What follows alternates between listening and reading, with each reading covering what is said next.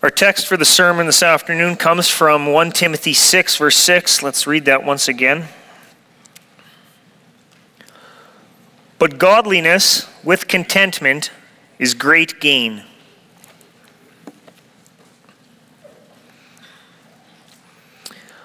Beloved congregation of our Lord Jesus Christ, John D. Rockefeller was one of the richest men who have ever lived. Born in 1839 and living to an age of 98, Rockefeller founded the Standard Oil Company at a time that the automobile was established as a new form of transport. As both kerosene and gasoline grew in importance, Rockefeller controlled 90% of America's oil supply. His wealth soared. He became the world's richest man and the first American worth more than a billion dollars. But it's alleged that one day a reporter came to him and asked him, How much money is enough? To which Rockefeller responded, Just a little bit more.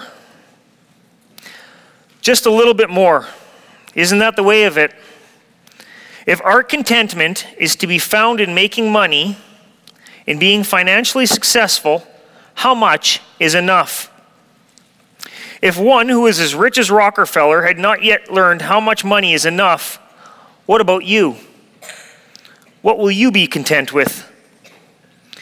In Luke 12, our Lord Jesus gave a parable about a rich man whose business venture was quite successful. So successful, in fact, that he had nowhere to store his crops. Thinking what to do about it, he said, I will do this. I will pull down my barns and build greater, and there I will store up all my crops and my goods. And I will say to my soul, Soul, you have many goods laid up for many years. Take your ease, eat, drink, and be merry. Luke 12, verse 18, 18 and 19. This man was rich and was successful, but God called him a fool. But what about you and what about me? What is your attitude towards money?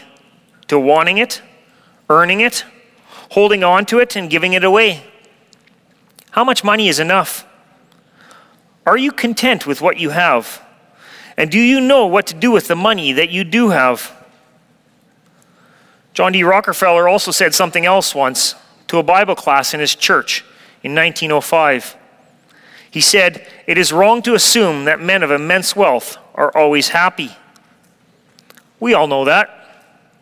But it doesn't stop us from trying. We all know that money does not buy you happiness because wealth and the accumulation of wealth does not make you content. Rather, contentment, true contentment that is, lies somewhere else. And that is for our joy and our hope and our treasure to be in belonging to God through Jesus Christ. You see, the Lord Jesus was right when he said in Luke 12, verse 15, life does not consist in the abundance of possessions. Because life, true life, consists in seeking not the things of this world, but the kingdom of God. It is when we first when we seek first the kingdom of God, belonging to him, serving him, living for him, rather than loving and living for money or the pleasures of this world, that we are really happy and we find true contentment. Such godliness with contentment is great gain. I preach to you the word of Lord of God under the following theme. True contentment comes with a growth in godliness. In the first place, we will see a lesson in contentment, and in the second place, a call to generosity. So, in the first place, a lesson in contentment. In 1 Timothy 3, verse 15, the Apostle Paul explained that he was writing this letter to Timothy, so that you may know that how you ought to conduct yourselves in the house of God, which is the church of the living God, the pillar and the ground of truth. One important matter for all of us when it com- comes to conducting ourselves in a godly way as ma- members of God's house is the matter of money. And so it's not surprising that this was addressed in this letter. 1 Timothy 6 is not the first time, however, that the matter of money is raised. In 1 Timothy 3, verse 3, it says that an elder must not be greedy for money or covetous. And Paul wrote the same, that the same applies to deacons in 1 Timothy 3, verse 8. In 1 Timothy 5, verse 8, Paul wrote that church members were to provide for widows, especially those of their own household and that if they did not do so, they denied the faith and were worse than an unbeliever. Then 1 Timothy 5, verse 18 says that the elders who labor in the word and doctrine are to be well supported, since a laborer is worthy of his wages. So we've already learned that greed is not good, and that covetousness does not accord with godliness. And that the money we receive from God's hands is not to be hoarded, but to be used for the ministry of the gospel and to care for those in need. But now, in 1 Timothy 6, Paul goes into the thorny issue of money and the love of it in more detail, teaching us what must be our attitude towards money as well as what we are to do with the abundance of wealth the Lord has given us. And it's a good thing that the Bible does so, because for most of us, the love of money and the things that money can buy is something that we struggle with. It happens again and again that we take our eyes off the kingdom of heaven and allow them to linger on the things of this world. It happens again and again that while we say with our lips that God owns everything and that all we have is His, we act as though our pay packet, our bank balance, our investments, and our desire to build bigger barns and houses to hoard all the stuff we are accumulating is our business and nobody else's.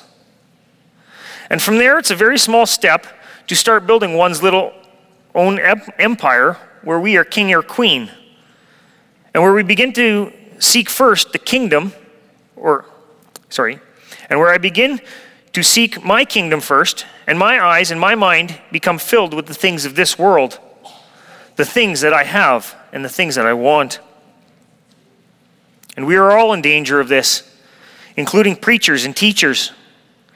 In 2 Timothy 2, verse 3 and 4, Paul wrote to Timothy You therefore must endure hardship as a good soldier of Jesus Christ. No one engaged in warfare entangles himself with the affairs of this life. But how easy is it for preachers and teachers, men of God, to get caught up with stuff, letting the things of this world fill his heart and life, looking over his shoulder and wondering what he might be missing out on? Ministers are not expected to be paupers. Paul had already reminded Timothy that Christ himself had said that the laborer is worthy of his wages. 1 Timothy 5, verse 18. But ministers are expected to practice what they preach. And since they preach the kingdom of God, their eyes and their hearts and their lives should be fixed on that kingdom and not on the things of this world. But when the minister gets entangled with the affairs of this life, his focus shifts to the things of this world. That's what happened in a big way to Demas, one of the com- companions of the Apostle Paul. In 2 Timothy 4, verse 9, Paul wrote to Timothy, Be diligent to come to me quickly, for Demas has forsaken me. Having loved this present world, he has departed for Thessalonica. He loved this present world, and his love for this world overshadowed shadowed his love for the world that is to come. But there's a second danger for ministers and teachers of the word. Not only does money talk, but talking about money sells. And some preachers have bought into the idea that by pushing their brand of theology, they can be rich and that they can make a name for themselves. Turn on your television and listen carefully to the preachers who are on the airwaves, and you will find out that many of them are not really preaching the kingdom of heaven, but about a kingdom to be made here on earth. The blatant teachers of the health and wealth and prosperity gospel will tell you outright that you are a child of the king and that the king wants his children to be rich, to have good things, and to be able to enjoy all the pleasures this world has to offer. Godliness, they preach, is a means to gain. For themselves, of course, and for the most successful among them, they have their mansions and their fleet of fancy cars and their Learjets at the airport first for themselves, but also for everyone else who follows them and gives them money. But even those who are not so crass as to say that if you give them $100, God would give them a thousand, the focus of so many so called preachers is on this life and how to have a healthy, wealthy, and happy and fulfilling time here on this earth. And something similar was happening in the church of Ephesus when Paul wrote this letter to Timothy. In 1 Timothy 6, verse 3 through 5, Paul wrote about the false teachers who did not agree with the sound words of our Lord Jesus Christ and the teaching that accords with godliness, but were proud, knowing nothing, obsessed with disputes and arguments over words. These men, Paul wrote in verse 5, supposed that godliness is a means of gain. It is likely that these false teachers tried to make money by charging for their services. It was common practice in those times for a religious speaker to do the rounds, drawing the crowds to his branded teaching and charging money from those who came. But that is not what this gospel is about. The gospel is not about financial gain. It is not about making money. It is not about the things of this world. Preachers peddling for profit are out there trying to promise you heaven on earth, trying to convince you that you will get what you want and that this will make you content. But true contentment comes with godliness. And godliness means that our focus is on God and not on ourselves nor the things that we want. And to keep our hearts and minds focused on God and the kingdom of God, Paul reminds us of this basic fact in 1 Timothy 6, verse 7. For we brought nothing into this world, and it is certain that we can carry nothing out. The things of this world are simply that things of this world. When we have a little bit of money, we think so much of ourselves. We give Kmart the flick and buy our clothes from David Jones, or better still, some chic boutique in the middle of the city. We buy a car with class. We move to a bigger house in a better neighborhood. We upgrade the furniture, the curtains, our kitchen appliances. And if we still have a bit of money left over, we fly to Europe or take a cruise in the Mediterranean. And not only that, but we catch ourselves walking with an extra bounce in our step and a little toss of the head. That's nothing new, of course. In Isaiah 3, the prophet was commanded to speak to the upper class of Zion, where the daughters of Zion were haughty, walking with their heads in the air, anklets on their feet jingling, dressed up to the nines with all their scarves, pendants, bracelets, perfumes, purses, and fancy hair. But do you know where all those people in the days of Isaiah are today? They are all dead, buried, and forgotten. You see, it doesn't make a difference on how rich you are in this life. We will all be buried in a hole of the same dimensions. Psalm 49, verse 16 and 17 says, Do not be afraid when one becomes rich, when the glory of his house is increased. For when he dies, he shall carry nothing away. His glory shall not descend after him. And the Lord said to Adam and Eve, From dust you are, and to dust you shall return. Now, this might sound rather morbid, but the point of Scripture is that you need to keep the right perspective. For as the Lord said to the rich man in Luke 12, Fool, this night your soul will be required of you. Then whose things will you whose things will be which you have been provided?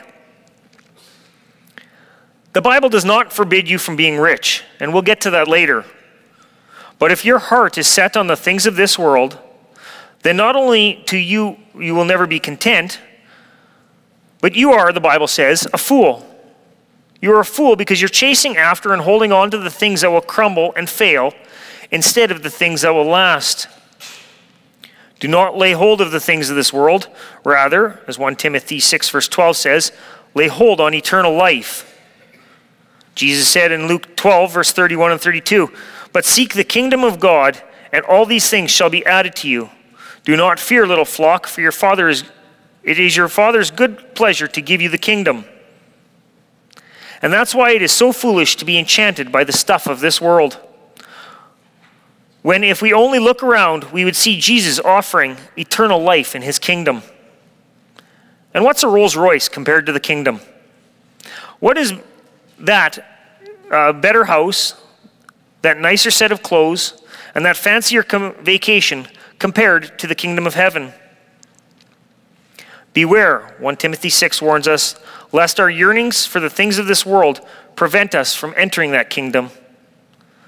1 Timothy 6, verse 9 and 10. But those who desire to be rich fall into temptation and a snare, and into many foolish and harmful lusts, which drown men in destruction and perdition. For the love of money is the root of all kinds of evil, for which some have strayed from their faith in their greediness and have pierced themselves with many sorrows. It's not money that's the problem, but the love of it. And these words of Scripture are not just directed at the rich, but also the poor. There are many people who have nothing, but are consumed with greed and covetousness, wanting that which they don't have, and bitter at those who do have those things. And those who live for the love of money fall into temptation and are snared by many foolish lusts. They stray from the faith, and life becomes a misery. Think of the many families that have been broken up and ended up in divorce because the husband and wife were so consumed of the things of this world.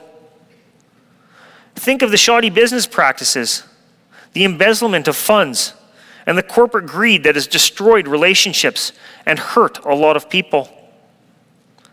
Think of the gambling that goes on, from sports bets to the Lotto 649, internet gambling, and slot machines that are not only sinful in themselves, but that have led to gambling addictions and the loss of everything that a person owns. Beware of the desire to become rich. Rather, having food and clothing, we, with these we shall be content. We will be satisfied with the basic necessities of life because that's all we need. It may be well that the Lord gives us more than the basic necessities of life, but how much more or less does it not make us more or less content? Because our contentment does not lie in either the abundance or the lack of what we have. Rather, it is to be found in belonging to Jesus Christ. And that means that true contentment is not simply doing without. There is nothing intrinsically wrong with a nice house or a car or a good set of clothes.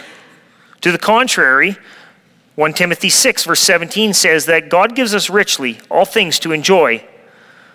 But true contentment is accompanied with godliness, with our heart and mind and our entire lives set on loving God and serving Him. 1 Timothy 6, verse 11 and 12. But you, O man of God, flee these things and pursue righteousness, godliness, faith, love, patience, and gentleness. Fight the good fight of faith. Lay hold on eternal life, to which you are also called, and have confessed the good confession in the presence of many witnesses. This is how we are called to live. True contentment comes with a growth in godliness. And that brings us to our second point a call to generosity.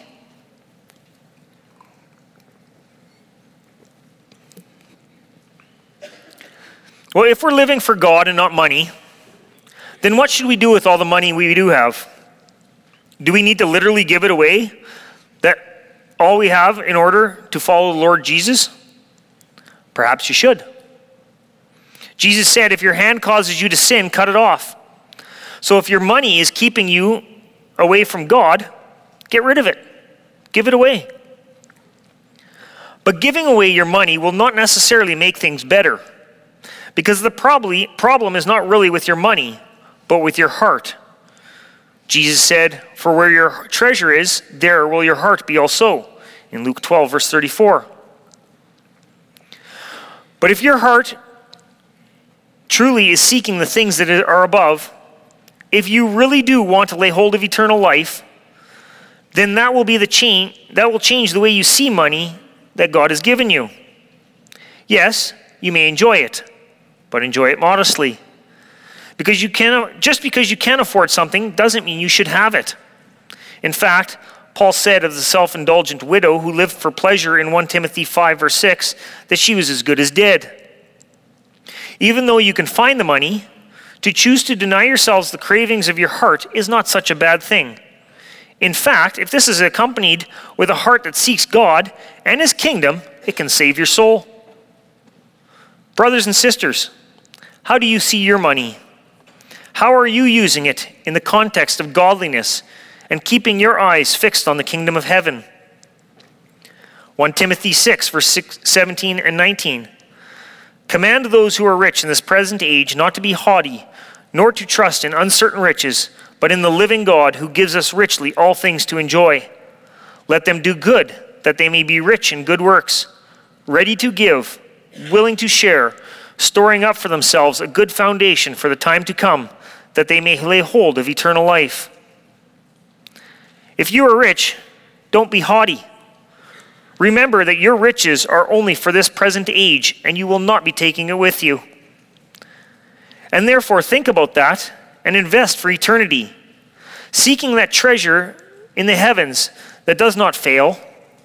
As our Lord Jesus says in Luke 12, verse 33 do good and be rich in good works, ready to give, willing to share. Are you doing that? Are you willing to give up not only yourself, but also your bank account, your house, your car, and all your possessions for the sake of Christ and the gospel? Do you confess with both your mouth and your life that whatever you have is both from God and for God? And if you do, how has that changed you? How has that changed the way you live and the way you give? Jesus said, Seek first the kingdom of God and we seek that kingdom also in our giving. No, we do not give in order to receive. We do not give in the hope of a bigger house here on earth or a mansion in heaven. We give because God gave to us first. When it comes to money, the Lord both gives and takes away. It is true. We live in a world where moth and rust consume. But there is one gift his greatest gift that he does not take away. And that gift is the gift of his only Son. And he is the greatest gift of all. And since we have the Lord Jesus, we live for him. We will love him and we will serve him. And when we do that, there's a promise of 1 Timothy 6, verse 19, that we store up for ourselves a good foundation for the time to come, that we may lay hold on eternal life. No, we do not earn eternal life. Rather, we can only say the words of Luke 17, verse 10. We are unprofitable servants. We have done what was our duty to do. But God will bless us, and He will give us eternal life that He has promised us. Not because we gave our money away as such, but be, because our giving and our attitude towards money and the things of this world are a result of belonging to Jesus Christ. It is the gospel that frees us from the love of money, and it is the gospel that makes us generous with all that God has given us. When J.D. Rockefeller was asked how much money was enough, he may well have said just a little bit more. But it was also reported that he was fair and generous. He was a Christian who attended church every Sunday, and he is well known for his generosity towards church and charities.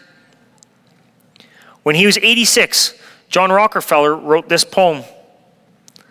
I was taught I was early taught to work as well as play. My life has been one long happy holiday. Full of work and full of play, I dropped the worry on the way, and God was good to me every day.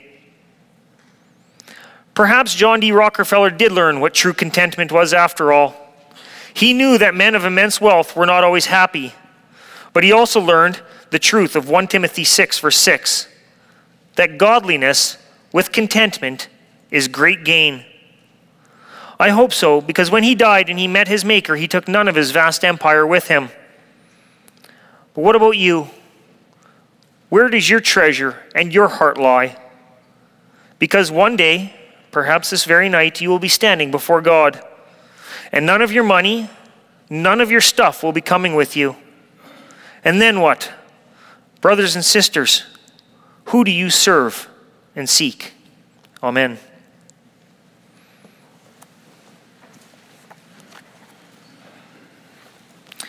Let us now sing a song of response.